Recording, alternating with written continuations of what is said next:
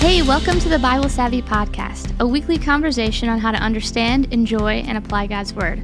I'm your host, Nikki Lucas, and I'm joined by Executive Pastor Eric Ferris and our good friend, Kelsey Schrader. She's our Rooted Director and Young Adult Pastor. Kelsey, thanks for joining us today. Yeah, thanks for having me. It's fun to be here. All right, well, we're about to jump into another passage from the book of Genesis, but before we do, we want to wish all of you a very Merry Christmas. Merry Christmas! Celebratory noises, Celebratory jingle bells, because we still do not have budget for sound effects. It's true. It's true. All right. Well, with Christmas coming this week, I want to remind and invite everyone to join us at Christ Community Church as we celebrate the birth of Jesus during our Christmas Eve services. Our services are on December 23rd and 24th. Each of our campuses will be having in-person services, so if you are nearby, you can go to ccclife.org slash Christmas to find our locations and service times. Or you can watch online on December 23rd and 24th at 2, 5, 7, and 9 p.m. at ccclife.org slash live. Or if you're in the Chicagoland area, you can watch on December 24th on CBS2 at 10:35 p.m. Now, that's a fun and great invite opportunity to let your neighbors and friends know that they can watch on CBS. So don't forget about that. Are those my only options? Um, do you want more? Yes. Holy cow! I could have taken a nap while she was reading all, all those options. All right, well, now for some Christmas fun. I thought it might be fun to share some Christmas traditions with our friends listening. So, Kelsey, do you want to start us off? Yeah. Well, we have a lot of family traditions, but my favorite one uh, is Christmas morning. We wake up, we have our own Christmas time with our individual families, and then we head over to my grandparents' house uh, and we gather with aunts, uncles, cousins, all of that. Um, and that night, all of us cousins, even when we're full grown adults now, we still spend the night and get to uh, wake up the next morning with my grandparents and have a big breakfast, all of that fun stuff. We make sure to stay up really late and um, make fun of my grandparents as they fall asleep on the couch. but it's a great time. So we'll see if that continues. How many cousins do this? Oh, I mean, we only have like eight cousins, but last year my sister got married, and so her husband had to join. He married into the family, Yes. and then And agreed then- to come sleep over at grandma's house with all Yeah. the cousins. Yes. Wow. Amazing. There Wow. was no, he couldn't get out of that. I, I feel like COVID is going to challenge this family tradition this year. Mm-hmm. You're not allowed to It say may. whether it is or isn't, are you? It I may. will remain. She's not saying anything. All right. Eric, what about you? All right, so this tradition started by mistake about 12 years ago, I think, 10 or 12 years ago. I don't know how it happened, but we got done with Christmas Eve services at church, which I've been a pastor my whole adult life. So my family, all my kids grew up, just we go to church every Christmas Eve. I don't know how it happened, but we got done with Christmas Eve service, last last Christmas Eve service, and my wife and I look at each other and we realized we had no dinner plans. Like she had not thought about making dinner at home. We had not made a restaurant reservation. It's Christmas Eve. It's like 9:30 at night. And we're like, "Oh my gosh, this is the dumbest thing. How did we just totally forget about dinner on Christmas Eve?" So we ended up the only place that was open was a McDonald's in front of our house. So we are all dressed up, like coat, tie, dresses, looking our Christmas best, and we go into McDonald's and my kids thought this was really fun to be totally dressed up eating at McDonald's. So it has been since that day our tradition every Christmas Eve that in our Christmas best, we go find a fast food restaurant or the worst possible restaurant we can find, and we just go and we class up the joint with uh, with our Christmas best on. That's fun. there you go. Nikki, how about you? Uh, one of my traditions has to do with Christmas ornaments uh, that I made when I was a kid, like the ones that you make in kindergarten first grade out of clay. Uh, I made this uh, little star. I painted it yellow. I sprinkled silver glitter in the paint, and it's it's still it held up pretty well a little over 30 years later. But my mom has a specific place on the tree where uh, this star is supposed to go, and I have to put it there every single year. So she has it wrapped up and neatly put away. She, she cherishes this little star and she unwraps it and she hands it to me and she makes me walk over to the tree and put it on every single year. So that's something that uh, that we look forward to doing. That's pretty good. Yeah. Apparently, Clayton Keenan's Christmas tradition invo- is involving skipping podcast recordings. If you're if you're wondering, hey, where'd Clayton go today? Clayton can't be with us today, and that is why we are super grateful that Kelsey jumped in. She Yeah. is our emergency podcast partner today. She was uh, a trooper, Mm-hmm. and we gave her uh, we gave her the invite about.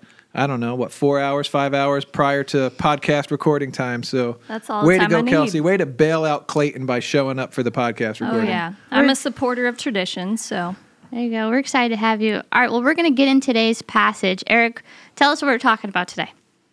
All right, we are in Genesis chapter 47. We are getting close to the end of this uh, lengthy book of the Bible. And uh, let me set this up with a little bit of context. C in the comma method is context. So let's uh, let's talk a little bit about where we are in the story, right? So uh, Joseph's brothers sold him to uh, what were they? What were the people he sold them to that were just walking by? A band of men. I don't know. I don't know. Anyway, their brothers get je- jealous of Joseph. They sell him. Joseph ends up in Egypt. Joseph ends up through a wide variety of circumstances uh, being in power in Egypt. And at a certain point, he is reunited with his brothers. There is reconciliation. Then his brothers say, Oh man, dad needs to know you're still alive. So they go home and they tell dad, Dad, Joseph is still alive. In fact, he is a man of importance in Egypt. Uh, what's going on, meanwhile, is that a famine is breaking out and everyone is struggling to find food. And so the whole family, Joseph says, Go get dad, bring him back down, and I'll take, I'll take care of them. And God says something interesting to Jacob, who is Joseph's father, uh, because remember the promise to Abraham's family. So you have Abraham, Isaac, Jacob, Joseph, right? As you as you track down the family tree, the promise had always been, "I'm going to make you a great family, and through your family, I'm going to bless every nation of the world, and I'm giving you a land, a very specific portion of land." And so the promise was always about people and the property, right? It's the land and it's the people and the blessing that's going to happen all over the, all over the world. So you can imagine when Jacob, who's living in the land of promise, is is thinking, "Move to Egypt? I'm gonna I'm gonna leave the land that was promised." And here's what God says to Jacob. Uh, he says, "I am God, the God of your father. Do not be afraid to go down to Egypt, for I will make you into a great nation there. I will go down to Egypt with you, and I will surely bring you back again. And Joseph's own hand will close your eyes. So God is reassuring Jacob of the promise that he had made to Abraham, and he keeps repeating to various people throughout the generations I've made a promise, and I'm going to keep my promise. So, Jacob, go ahead and go to Egypt. I'm still going to make your family into a great nation, and I'm going to bring you back to the land. Uh, so, Jacob goes with all of the brothers. They go down to Egypt. Uh, Joseph gives them some coaching on what to say to Pharaoh, because this is now, this isn't just like Jacob and a few people. This is like a lot of people and everything they have. Like, this is, think of a migration of people. Like, think of refugees crossing a border. This is a lot of people going to Egypt because they need food. So, Jacob, Jacob, Jacob, we're going to just make up a totally different story with new It's characters. not even a hard name. Jacob. I'm glad Clayton's not here. He'd make fun of that. Uh, so Joseph coaches all of them, tells them how to talk to Pharaoh. Essentially, tell them you're really good at raising livestock, and if he'll just give you some land in the territory of Egypt, he'll let you stay. So they do this. All right. Now here's here's what happens. Where we're going to pick it up and start reading is chapter 47, verse 13. So there is a famine that's happening, and it's getting worse and worse and worse. Now, Joseph's family has relocated to Egypt, and this is what happens starting in verse 13. There was no food. However, in the whole region, because the famine was severe, both Egypt and Canaan wasted away because of the famine. Joseph collected all the money that was to be found in Egypt and Canaan in payment for the grain they were buying, and he brought it to Pharaoh's palace. When the money of the people of Egypt and Canaan was gone, all Egypt came to Joseph and said, Give us food. Why should we die before your eyes? Our money is used up. Then bring your livestock, said Joseph, and I will sell you food in exchange for your livestock since your money is gone. So they brought their livestock to Joseph, and he gave them food in exchange for their horses, their sheep, their goats, their cattle, and donkeys. And he brought them through that year with food in exchange for all their livestock. So I'll, I'll stop here and just point out when it keeps saying Egypt and Canaan, it's all the people in Egypt. And when it keeps saying Canaan, it's all the people that moved down with Jacob from the land of Canaan. When that year was over, they came to him that following year and said, We cannot hide from our Lord the fact that since our money is gone and our livestock belongs to you, there is nothing left for our Lord except our bodies and our land. Why should we perish before your eyes, we and our land as well? Buy us and our land in exchange for food, and we with our land will be in bondage to Pharaoh. Give us seed so that we may live and not die, and that the land may not become desolate. So Joseph, bought all the land in Egypt for Pharaoh. The Egyptians, one and all, sold their fields because the famine was too severe for them. The land became Pharaoh's, and Joseph reduced the people to servitude from one end of Egypt to the other. However, he did not buy the land of the priests because they received a regular allotment from Pharaoh and had food enough from the allotment Pharaoh gave them. That is why they did not sell their land. And Joseph said to the people, now that I have bought you and your land today for Pharaoh, here is seed for you so you can plant the ground. But when the crop comes in, give a fifth of it to Pharaoh. The other four fifths you may keep as seed for the fields and as food for yourselves and your households and your children. You have saved our lives, they said. May we find favor in the eyes of our Lord. We will be in bondage to Pharaoh. So Joseph established it as a law concerning land in Egypt, still in force today, that a fifth of the produce belongs to Pharaoh. It was only the land of the priests that did not become Pharaoh's. Now the Israelites settled in Egypt in the region of Goshen. They acquired property there and were fruitful and increased greatly in number. Jacob lived in Egypt seventeen years, and the years of his life were a hundred and forty seven. When the time drew near for Israel to die, which is Jacob, he called for his son Joseph and said to him, If I have found favor in your eyes, put your hand under my thigh and promise that you will show me kindness and faithfulness. Do not bury me in Egypt, but when I rest with my fathers, carry me out of Egypt and bury me where they are buried. I will do as you say, he said. Swear to me, he said. Then Joseph swore to him, and Israel worshipped as he leaned on the top of his staff.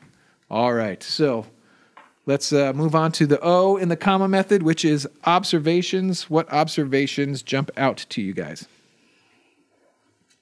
I think right away, uh, you see the desperation of people once hardship hits, like in um, verse 15, where they all of a sudden have to, or they're just looking for food, they want something. And you see them as you go through the passage that they sell everything they have. They sell, or they give away their money, they sell their animals themselves. It's, it's pretty incredible um, how much they give up.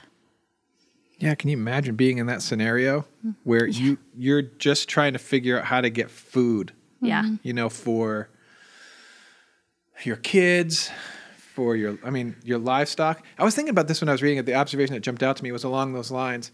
Selling your livestock is kind of like a, a double smart move because you're getting something in exchange for the livestock and now you don't have to have feed to the feed livestock, it, right? right? So I can yeah. see as you're bargaining in your head, what do I need to do to yeah. keep my family fed? Mm-hmm. I can see you going to that move really fast. Yeah. Yeah. yeah what I noticed too is uh, up till now, Joseph has done like a, a ton of good, like saving people from famine, right? Like he's using his gifts of administration and leadership to, to confidently lead the people through uh, this devastating process. But as the devastation continues to increase, Joseph keeps increasing the measure in which he is trying to provide relief. And so, like, the people come and he does one thing and he, he okay, I'll take all the money. Okay, mm-hmm. then I'll take all the livestock. Oh, okay, I'll take all the land. Okay, I'll take you too. And then we end up in, you know, God's people ending up in bondage and slavery essentially uh, to this ungodly ruler, you know, Pharaoh. Like they're they're they're in Egypt now. And that's it. Like, okay, now what? that's it. That's it. Except it's not it's, it. That's if it. you keep reading the Bible, you keep right? reading, so, right? So if you go back to, um, it, it just kept ringing in my ears when before Jacob agreed to go down to Egypt to be reunited with his youngest son Joseph. He's thinking, I'm going to leave the land that God promised me, right? And God reminds him, no, like this really is the land I promised you. I really am going to make your family into a great nation. It's in Egypt that I'm going to do it. Mm-hmm. And I'm going to bring you back, right? So God reassures him of the promise that he made. But can you imagine making that journey? And Yeah. all you have to hang on to is God promising you something. All of your circumstances are screaming something completely different Yeah. to the point that you're selling yourself at that. You know, like it, it gets to a point. I don't I don't know. Like you use the word. Oh, you were talking about Pharaoh being ungodly. Yeah, yeah, yeah. That's what I meant. You know, Joseph. If I put myself in Joseph's shoes, which I when I was trying to like make observations about this text. On one hand, you could say he's a savvy businessman, administrative gifts, which which he was. Obviously, he was the one that figured out a way to store all the Yep. all the Right, grain, yeah. so that Egypt was in a place of power when the famine hit. Right. But the everyone was offering really all they had Yeah. right? And so he's just in exchange for the food he's just taking whatever they have to offer. Um, now now of course like putting people in servitude like that that seems so foreign to us. But how far is it really removed from like payday loan places like you know when, when you're like all i have is my next paycheck. I don't even have my next paycheck yet. Or all or you go to a pawn shop you're like this is all i have. And you're in this situation where you're willing to take whatever someone is willing to offer in exchange for whatever you have because you're in this really difficult predicament. Yeah. Um, man i was i was trying to i was trying to feel that as i was reading the reading the text. Yeah. all you have. Think about man I'm, all you have is that promise Right. And it's not even just getting one person to buy into that and say, I'm going to cling to this promise, but it's a massive amount of people that are all saying, we don't have anything. We are willing to give away everything to cling to God's promises. Mm-hmm. So if you're if you're in that predicament and you ask the question, how are we ever going to go back to the land that God promised us? The answer is a resounding I I don't know. Yeah. I know. There is nothing in this story that makes you want to believe what God said to them. Right. Yeah. Well, it, it's interesting because I mean, later later on there at the end of the text, the fact that they were in bondage didn't seem to have a um, a, a big effect on them right away, right? Because it says that. Uh, now the Israelites settled in Egypt in the region of Goshen. They acquired property there, and they were fruitful and increased greatly in number. That's again, that's God blessing them. You know what I mean? Sh- And and mm-hmm. fulfilling that promise. It's not until way later that we learn that actually it didn't it didn't end well for them until like it, it didn't last you know what i mean Right. So when they moved to so Goshen, we didn't read that portion of this reading today in the podcast, but Goshen was a nice area in Egypt. Mm-hmm. Mm-hmm. And so if you're going to move somewhere with with a lot of people and all your livestock, this would be this would be the place you would want to live. And because Joseph is in power, obviously the Israelites are receiving favor from the political structure. Right. right So, yes, they're living through the famine. Yes, this is terrible for everybody. Probably not quite as terrible for the Israelites because Joseph is the one in power. Mm-hmm. Right. What happens later on in the story as you keep reading the Bible is the people in power change. right and so now all of a sudden, all of the Israelites are in Egypt, but they don't have Joseph looking out for them anymore, nor do they have a, fa- a Pharaoh that's looking upon them favorably. right Yeah. So the whole story twists. Um, all right. Any other observations about this text or questions before we move on to the first M? you know i think one thing that we didn't uh we didn't really touch on because it's in it's in the first part of the passage in in uh uh 40 47 earlier in 47 before we talked about the famine but it's it's just that the reunion between uh, Joseph and Jacob, his father, uh, just how how power, powerful a reunion that was after all those years of having them Yeah. been separated from each other. Um, you know, it, Jacob, when he sees Joseph, uh, Joseph throws his arms around him and literally weeps, and then Jacob's like, "Now I can die because I, I know that you're still alive." Like you read that in the passage, and I just think like, "Wash, what kind of overwhelming relief the two of them have like felt in that moment. It was such such a uh, a powerful moment, and then you quickly see Joseph just like, in spite of everything, you think of like what kind of emotions that might have triggered for him. You know, like seeing his dad, not only this overwhelming relief, but like you ever think of like when he saw his dad maybe like all the the memories of like why he's been separated from his dad for so long? Like just Yeah. all of a sudden like just started going in his mind but that he still doesn't stop he doesn't let that stop him from moving forward you know? And so then you see him just go and here i'm gonna get i'm gonna get you guys the, the best of the land and i'm gonna provide food for all of you. It's just this incredible story of forgiveness and and kindness and graciousness Yeah, Yeah. He, he probably had a few years to process it all, Yeah. and um, he probably watched Dr. Phil enough to have all of the coping mechanisms Yeah. necessary to, to deal with it. All right, so we're moving on to the uh, first M in the comma method, which is uh, meditation, where it's just prayerful thinking. And so every podcast episode, we take 45 seconds to prayerfully think about the text that we're discussing for the day. And so here, here's a thought to set up our, our time of meditation. Uh, we read the promise that God made to Jacob Jacob, I'm still going to make your family great. And Jacob, yes, this is the land I promised. I will bring you back. Then everything about their circumstances says something different. But then as we keep reading the story, it does tell us that the Israelites grew in number.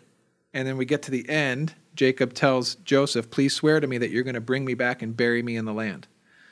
And so we see a promise that God makes to, to Jacob. You have all the circumstances that seem to be saying something else. But then the story tells us the very things that God promised Jacob are in fact happening. Okay, so here's what we're going to me- meditate on today. What do you do when what God says is very different than what your circumstances are saying? Let's think about that for 45 seconds. What do you do when what God says is very different than what your circumstances are saying?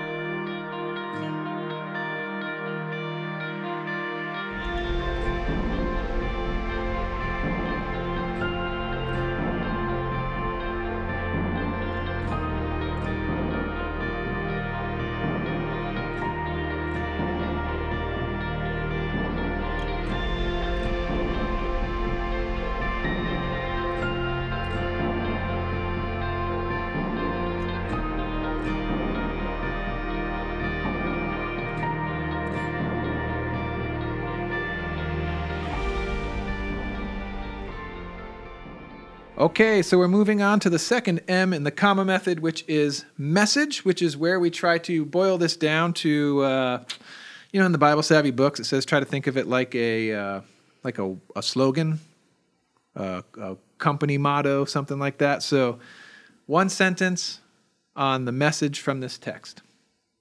What do you got, Kelsey? Well, uh, the meditation actually jumps into my message um, because the faithfulness of Jacob and Joseph jumped out to me, and so my my message would be to not allow what is in front of you to distract you from the promises and faithfulness of God. Because you see all of the mess that is going on uh, for Jacob, the Israelites, and Joseph, and they do not lose track of God's faithfulness. They don't let the famine, uh, the desperation, the desolation to distract them from the promises. So don't let your current circumstances to distract you, to remove your gaze from God's promises. Gaze. That's a good word. That is a good word. This is why we have her on the podcast. Yeah. Right on. What do you got, Nikki? Um, you know, I was I was latching on to um, just all of the relational dynamics in the passage, um, and just thinking about sometimes, you know, and I think of it too, like just with this Christmas season, like we could be facing a lot of circumstances with family or even close friends where um, the circumstances are different than what than what we'd like, or uh, different than we'll say what uh, God would have them be for us. You know what we're choosing or whatever. But um, my the thing that I that I focused in on was forgiveness comes through faithfulness, and so whether that's uh, family dynamics that are off, or uh, harboring hurt feelings, or a bitterness, a resentment towards uh, the way our circumstances are. Um, forgiveness comes through faithfulness, and this is what I mean for this. Joseph was faithful in doing what was right in God's eyes, even if it meant him uh, doing the hard things. Okay, so for instance, he forgave his family. He forgave his family even though they did wrong by him, his brothers. Uh, but I bet that wasn't easy for him, just like you said. It took him a long time to process. And I think what that means is that it's not always going to be easy for us.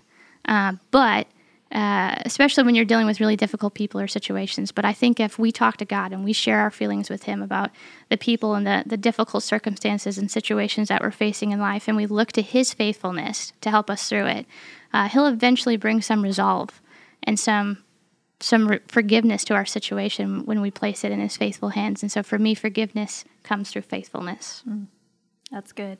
That is good going to be better than what I've got uh, because I feel like, and I think it's probably what the book of Genesis is trying to do. Every time we read any portion of Genesis, you keep seeing the promise of God and the trajectory of the promise of God happening, even though the circumstances are straight crazy. Like, how many crazy stories have we read uh, as we've gone through Genesis and done these podcast episodes. And so you see all the weirdness of humanity and you see all the circumstances that are going all over the place. And yet you keep seeing this very simple thread of what God said He's going to do is exactly what God is doing. And so then it almost becomes a fun game of like, well, how's he going to keep doing it? Because this is pretty messed up. Mm-hmm. Um, and so it kind of sets you up as you as as the Bible now starts turning from the book of Genesis to the book of Exodus, uh, and, and, we start seeing a, the same trajectory with a whole whole different set of uh, characters and circumstances. So, all right, so now we move on to application. This is where we ask the important question: So what? So you've read the text and you've made observations and you've prayerfully thought about it and you've you've tried to ask yourself, what is the message of this text? What is this text communicating to me? And then you ask the question, so what? So what am I going to do about this? So, Kelsey, since you are our guest, you go first. Yeah, well, for my message, my application would really be to ask myself uh, what around me, what relationships, circumstances, trials, whatever it may be, what is it fighting for my gaze? Uh, naming those things and not just acting that they don't exist, but really bringing them in light of God's promises and faithfulness, um, and and really acknowledging the fact that there are things around me that can take away my gaze, um, but to not get lost in the mess of that, and to not get lost in the instability that each day can can really bring, whether it be a good day or a bad day, uh, but to name those and to to really stake my claim on the unshakable ground uh, that God's faithfulness and His promises bring, um, and really rooting myself in that. All right. Well, since Kelsey's application was awesome and she has been an awesome guest, we're going to let her application rule the day. So, Nikki, bring us home. I agree. Kelsey, thank you so much for joining us. Yeah, thanks for having me. It's been a great time. All right. Well, before we let you go, I have a quick question. So, you're the rooted and young adult pastor we all know what young adults are, but can you tell us what Rooted is?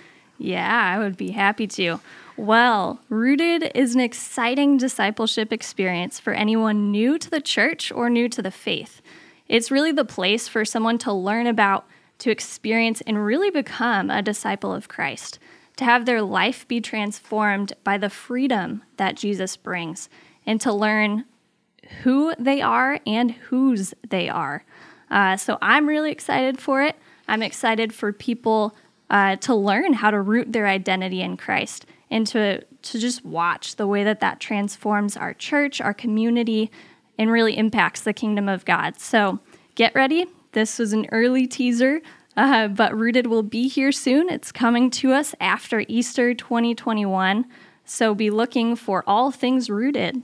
Yeah, we're excited for that. All right, well, that is all that we have for you today, friends. Once again, we hope that you have a Merry Christmas and that you'll join us next Monday. We'll be walking through another passage. And in the meantime, if you're not following along with the reading plan, check out BibleSavvy.com to download it and to start reading along. Don't forget to join us for Christmas Eve services, and don't forget to subscribe on whatever platform you're listening on. Tell your friends, and we'll talk to you next week.